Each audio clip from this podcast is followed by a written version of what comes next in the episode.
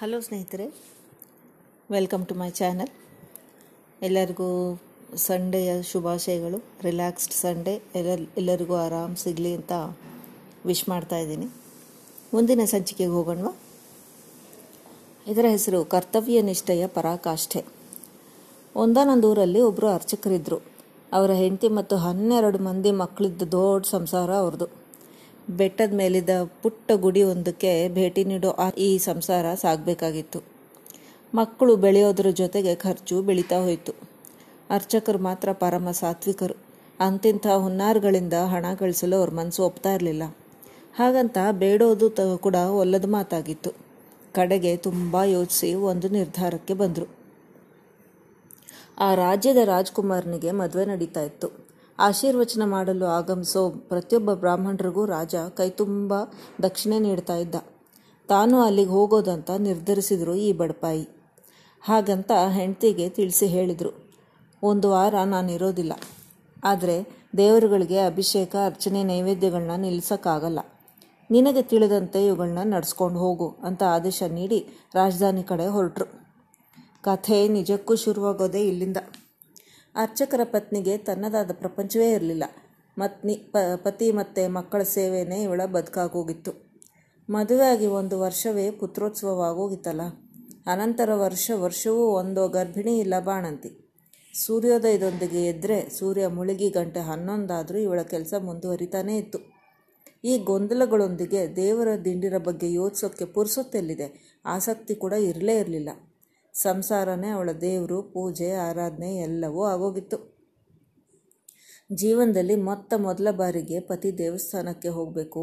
ತಾನು ಮಾಡೋ ಕೆಲಸಗಳಲ್ಲಿ ವ್ಯತ್ಯಯ ಆಗದಂತೆ ನೋಡ್ಕೋಬೇಕು ಅಂತ ಆದೇಶ ನೀಡಿದರು. ಸರಿ, ಪತಿ ಹೊರಟ ನಂತರ ದಿನಾ ಬೆಳಿಗ್ಗೆದ್ದು ದೇವಸ್ಥಾನಕ್ಕೆ ಹೋದಲು ಈ ಮುಗ್ಧೆ.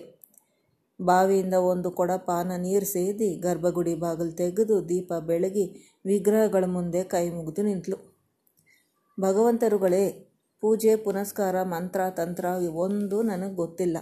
ನನ್ನ ಮಕ್ಕಳನ್ನು ಹೇಗೆ ಮೇಯಿಸ್ತೀನೋ ಹಾಗೆ ನಿನಗೂ ಸ್ನಾನ ಮಾಡಿಸ್ತಾ ಇದ್ದೀನಿ. ಅವ್ರಿಗೇನು ತಿನ್ನಿಸ್ತೀನೋ ನಿಮಗೂ ಹಾಗೆ ಊಟ ಹಾಕ್ತೀನಿ. ತಂಟೆ ಮಾಡದೆ ಎಲ್ಲನೂ ಒಪ್ಪಿಸ್ಕೊಳ್ಳಿ. ಇಲ್ದಿದ್ರೆ ನಿಮಗೆ ಗೊತ್ತುಂಟಲ್ಲ, ನಾಗರ ಬೆತ್ತವನ್ನು ಅಟ್ಟದಿಂದ ಕೆಳಗಿಳಿಸ್ಬೇಕಾಗತ್ತೆ ಅಷ್ಟೇ. ಹುಷಾರ್ ಅಂದ್ಲು. ಕೊಳಪಾನದ ನೀರನ್ನು ದೇವರುಗಳ ತಲೆ ಮೇಲೆ ಸುರಿದು ಗಸಗಸ ತಿಕ್ಕಿ ತೊಳೆದ್ಲು. ಶುಭ್ರವಾಗಿ ಮೈ ಒರೆಸಿ ಲೋಬಾನದ ಧೂಪ ಹಾಕಿದ್ಲು. ಒಂದು ಕೊಳದಪ್ಲೆ ತುಂಬ ಚಿತ್ರಾನ್ನ ಮಾಡಿ ತಂದು ಮುಂದಿಟ್ಲು. ಹಾಗೆ ಒಂದು ಬೆತ್ತವನ್ನು ತಂದಿಟ್ಲು. ಉಣಿಸೋಕ್ಕೆ ಸಮಯ ಇಲ್ಲ. ನಾನು ಸಂಜೆ ಬರೋಷ್ಟೊಳಗೆ ಇದಿಷ್ಟು ತಿಂದು ಮುಗಿಸಿರ್ಬೇಕು ಅಂತ ಹೇಳಿ ಬಾಗಿಲು ಹಾಕ್ಕೊಂಡು ಹೊಟ್ಟೋಗಿದ್ಲು ಸಂಜೆ ಬಂದಾಗ ತಪ್ಪಲೆ ಖಾಲಿಯಾಗಿತ್ತು ಐದು ದಿನ ಹೀಗೆ ನಡೀತು. ಬೆಳಿಗ್ಗೆ ನೀರು ಸುರಿದು ಸ್ನಾನ, ಅನಂತರ ಏನೋ ಒಂದು ಊಟಕ್ಕೆ. ಕತ್ಲಾಗ್ತಿರೋ ಹಾಗೆಯೇ ಹಾಲಿನ ಗಿಂಡಿ ಒಂದಿಷ್ಟು ಹಣ್ಣಿಟ್ಟು ಬರೋದು.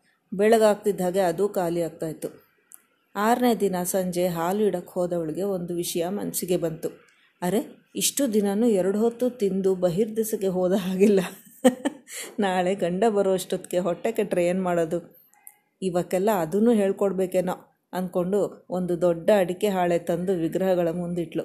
ನಾಳೆ ಬೆಳಿಗ್ಗೆ ಬರುವಾಗ ಹೊಟ್ಟೆ ಖಾಲಿ ಮಾಡ್ಕೊಂಡಿರಬೇಕು. ಮತ್ತೆ ಮತ್ತೆ ಹೇಳೋದಿಲ್ಲ, ಗೊತ್ತಾಯ್ತಾ? ಹಾಳೆ ಪಕ್ಕದಲ್ಲಿ ಏನಿದೆ ನೋಡಿ. ಅಂತ ಹೇಳಿ ಬೆತ್ತಲೆಯ, ಬೆತ್ತವನ್ನು ಹಾಳೆಯ ಪಕ್ಕದಲ್ಲಿಟ್ಟು ಮನೆಗೆ ಹೋದ್ಲು. ಮಾರನೇ ದಿನ ಬೆಳಿಗ್ಗೆ ಅರ್ಚಕರು ಬಂದರು, ಪತ್ನಿ ನಡೆದಿದ್ದೆಲ್ಲ ಹೇಳಿದ್ಲು. ನಾನು ನಿಮ್ಮೊಂದಿಗೆ ದೇವಸ್ಥಾನಕ್ಕೆ ಬರ್ತೇನೆ. ಹಾಳೆ ತೆಗೆದು ಶುದ್ಧ ಮಾಡಬೇಕಲ್ಲ. ನನಗಂತೂ ಮಕ್ಕಳನ್ನೆಲ್ಲ ಶುದ್ಧ ಮಾಡಿ ಮಾಡಿ ಅಭ್ಯಾಸ ಆಗಿದೆ ಅಂತಂದ್ಲು. ಅರ್ಚಕರಿಗೆ ಅಯೋಮಯವಾಯಿತು ಇವಳಿಗೇನಾದರೂ ಬುದ್ಧಿ ಭ್ರಮಣೆ ಆಗಿದೆಯಾ ತಿಂದರು ಅಂತಾಳೆ. ಈಗ ಶು ಶು, ಶುಭ್ರ ಮಾಡಬೇಕು ಅಂತಾಳೆ. ಏನೇನೋ ಬಡಬಡಿಸ್ತಾ ಇದ್ದಾಳೆ. ಏನಾಗ್ತಿದೆ ಇವಳಿಗೆ ಅಂತ ಯೋಚನೆ ಮಾಡ್ತಾಯಿದ್ರು ಏನಾದರೂ ದೇವಸ್ಥಾನಕ್ಕೆ ಹೋಗಿ ನೋಡೋದೇ ಮೇಲು ಅಂದ್ಕೊಂಡು ಹೆಂಡ್ತಿನ ಕರ್ಕೊಂಡು ಹೋದರು. ಗರ್ಭಗುಡಿ ಬಾಗಿಲು ತೆಗೆದ್ರು. ಎಲ್ಲವೂ ಇದ್ದಂತೆ ಇದೆ. ಹಣ್ಣುಗಳಿದ್ದ ತಟ್ಟೆ ಖಾಲಿಯಾಗಿದೆ. ಗಿಂಡಿಯಲ್ಲಿದ್ದ ಹಾಲು ಇಲ್ಲ. ಆದರೆ ಅಡಕೆ ಹಾಳೆ ಮೇಲೆ ಏನೋ ತುಂಬಿದೆ. ನಸು ಬೆಳಕಿನಲ್ಲದು ಫಳಫಳ ಹೊಳಿತಿದೆ. ಅರ್ಚಕರು ಹತ್ತಿರ ಹೋಗಿ ಒಂದೆರಡನ್ನು ಎತ್ತಿಕೊಂಡು ದೀಪದ ಬೆಳಕಲ್ಲಿ ತಿರುಗಿಸಿ ತಿರುಗಿಸಿ ನೋಡಿದ್ರು. ಒಂದು ಕ್ಷಣದಲ್ಲಿ ಅವ್ರಿಗೆ ಅದೇನು ಅಂತ ಗೊತ್ತಾಯಿತು. ವಜ್ರ ವೈಢೂರ್ಯ ಮಾಣಿಕ್ಯದ ಹರಳುಗಳು. ಒಂದು ಕ್ಷಣದಲ್ಲಿ ಅಲ್ಲಿ ತಾವಿಲ್ಲದಾಗ ಏನು ನಡೆಯಿತು ಅಂತ ತಿಳಿದು ಹೋಯಿತು ಹಿಂದೆ ತಿರುಗಿ ನೋಡಿದರೆ ಪತ್ನಿ ನಿರಾಳವಾಗಿ ನಿಂತಿದ್ದಾಳೆ. ರಾಜನಲ್ಲಿ ಹೋಗಿಯೂ ಏನೂ ಸಿಕ್ಕದೆ ಬರಿಗೈಲಿ ಬಂದವರಿಗೆ ಹೆಂಡತಿಯ ಮುಗ್ಧತೆ, ಅತುಲ ಐಶ್ವರ್ಯವನ್ನು ಕರುಣಿಸಿದೆ. ಅಷ್ಟಿಷ್ಟಲ್ಲ ಅವ್ರಿಗಾಗಿದ್ದ ಆಶ್ಚರ್ಯ.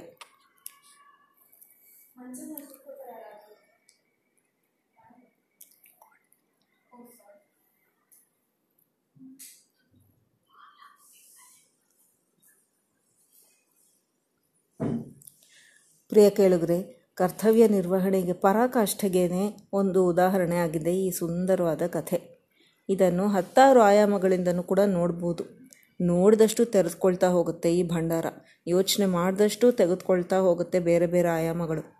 ದಾರಿ ತಪ್ಪದವ್ರನ್ನ ಸರಿದಾರಿಗೆ ತರಲು ನಾಲ್ಕು ದಾರಿಗಳಿವೆ. ಸಾಮ ದಾನ ಭೇದ, ದಂಡ. ಗುರಿ ಸಾಧಿಸಲು ಯಾವುದಾದ್ರೂ ಸೈ. ಆ ಮುಗ್ಧತೆಯೇ ಅವಳ ಪೂಜೆ ಆಗಿತ್ತು ಅಲ್ವಾ? ಆ ದೇವ್ರಿಗೆ ತಾನು ಮಂತ್ರ ಗೊತ್ತಿಲ್ಲ. ಶ್ಲೋಕ ಗೊತ್ತಿಲ್ಲ. ಹೇಗೆ ಆರಾಧನೆ ಮಾಡೋದು ಗೊತ್ತಿಲ್ಲ, ಪೂಜಾ ವಿಧಾನ ಗೊತ್ತಿಲ್ಲ, ಏನೂ ಇಲ್ಲ.